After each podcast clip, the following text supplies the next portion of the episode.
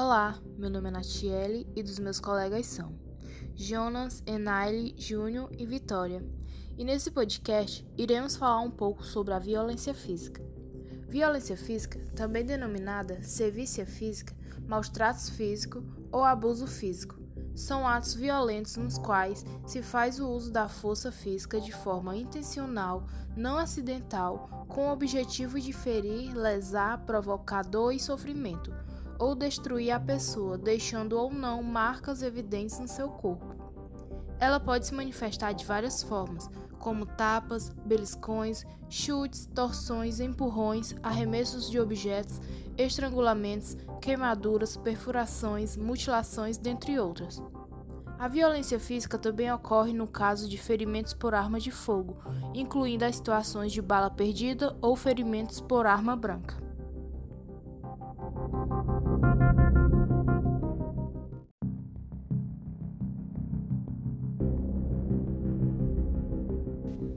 Olá, me chamo Jonas, vou falar um pouco sobre os dados sobre a violência. O mapa da violência no Brasil, divulgado em dois mil e dezesseis, aponta que Alagoas é o estado mais violento, com cinquenta e seis vírgula um por cento assassinatos por grupo de cem mil habitantes. Fortaleza é a capital mais violenta, registrando oitenta e um vírgula cinco por cento por grupo de cem mil habitantes. noventa e quatro vírgula quatro por cento das vítimas são do sexo masculino. cinquenta e um vírgula seis por cento das vítimas têm entre vinte e vinte e nove anos. Os negros são a maioria das vítimas, a vinte e sete vírgula quatro por cento mortes para cada grupo de cem mil habitantes.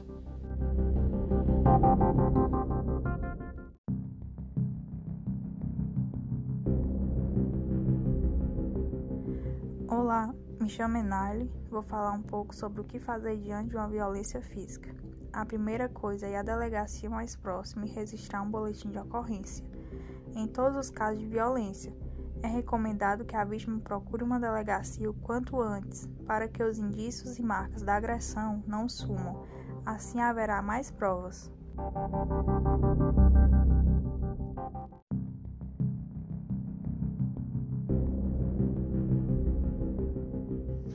Olá, sou o Júnior e vou falar quanto tempo a pessoa tem para denunciar a violência. O prazo de quarenta e oito horas iniciais é necessário para que delegados ou delegadas possam realizar diligências e perícias, entrar em contato com a vítima nos casos registrados pela internet, realizar exames periciais, reunir provas materiais. Por isso é importante que as vítimas guardem provas físicas se as tiverem para reforçar o caso e garantir o deferimento de um possível pedido de medida protetiva pela justiça.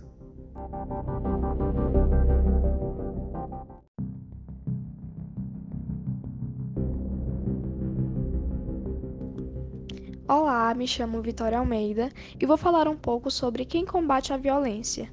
Por meio do Ligue cento e oitenta, é possível fazer qualquer denúncia de violência contra a mulher. O serviço gratuito e confidencial tem por objetivo receber denúncias de violência e reclamações sobre os serviços da rede de atendimento à mulher. Também orienta as mulheres sobre os direitos e a legislação vigente, encaminhando-as para outros serviços quando necessário. A central funciona vinte e quatro horas por dia, todos os dias da semana, inclusive fins de semana e feriado. Pode ser acionada de qualquer lugar do Brasil e de outros países.